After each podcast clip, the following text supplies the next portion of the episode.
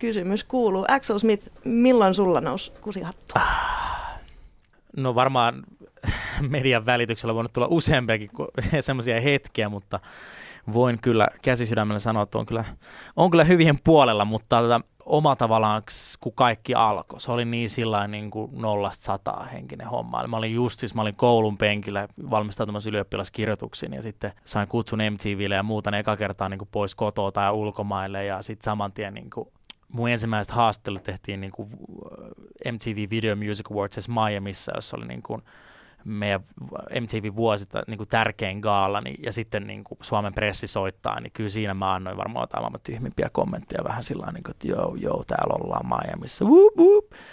Mutta tota, yllättävän nopeasti sitten aina kun niitä kuulee jälkeenpäin, niin, tota, ja mulla on sen verran hyvät kaverit, että kyllä ne osaa sitten vetää matoalta enemmän kuin useimmin. Oliko se sitten just sellainen, että sun kaverit oli ne, jotka veti sut tavallaan sieltä pilvistä takaisin alas? Kyllä, no ei, ei, siis, ei siis sillä koska mä, kyllä mä sen verran niin kuin, tai mä uskon, että mä itsekin vielä niin kuin, vähän niin kuin matkalla, että en mä missään nimessä ole valmis tapaa. Jotenkin tuntuu, että nyt vasta alkanut oppia tätä maailmaa, miten tässä oikein toimitaan, mm. varsinkin viihteen, viihteen puolella. Niin tota, että en mä, kyllä, en mä missään nimessä leveile millään mun jutuilla päinvastoin, vaan mä oon vielä ihan oppipoika hengessä.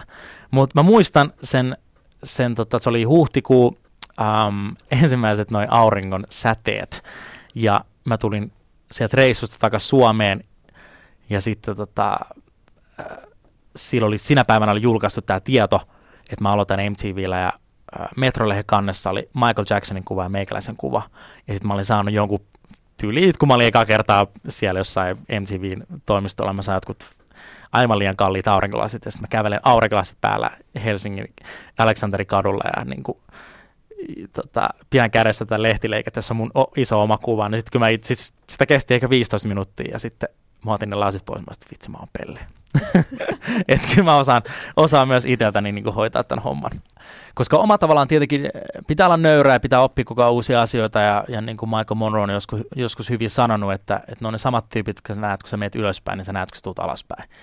Mutta sitten taas samalta, samalla taas mä haluan myös korostaa sitä, että pitää olla ylpeä omista saavutuksista, omista jutuistaan, koska tuntuu, että hirveän moni suomalainen ei välttämättä ole. Ja sitten jos sä et juhlista niitä juttuja, niin sitten sit niistä ei tule ehkä tarpeeksi tärkeää kuin miten niiden pitäisi olla sulle.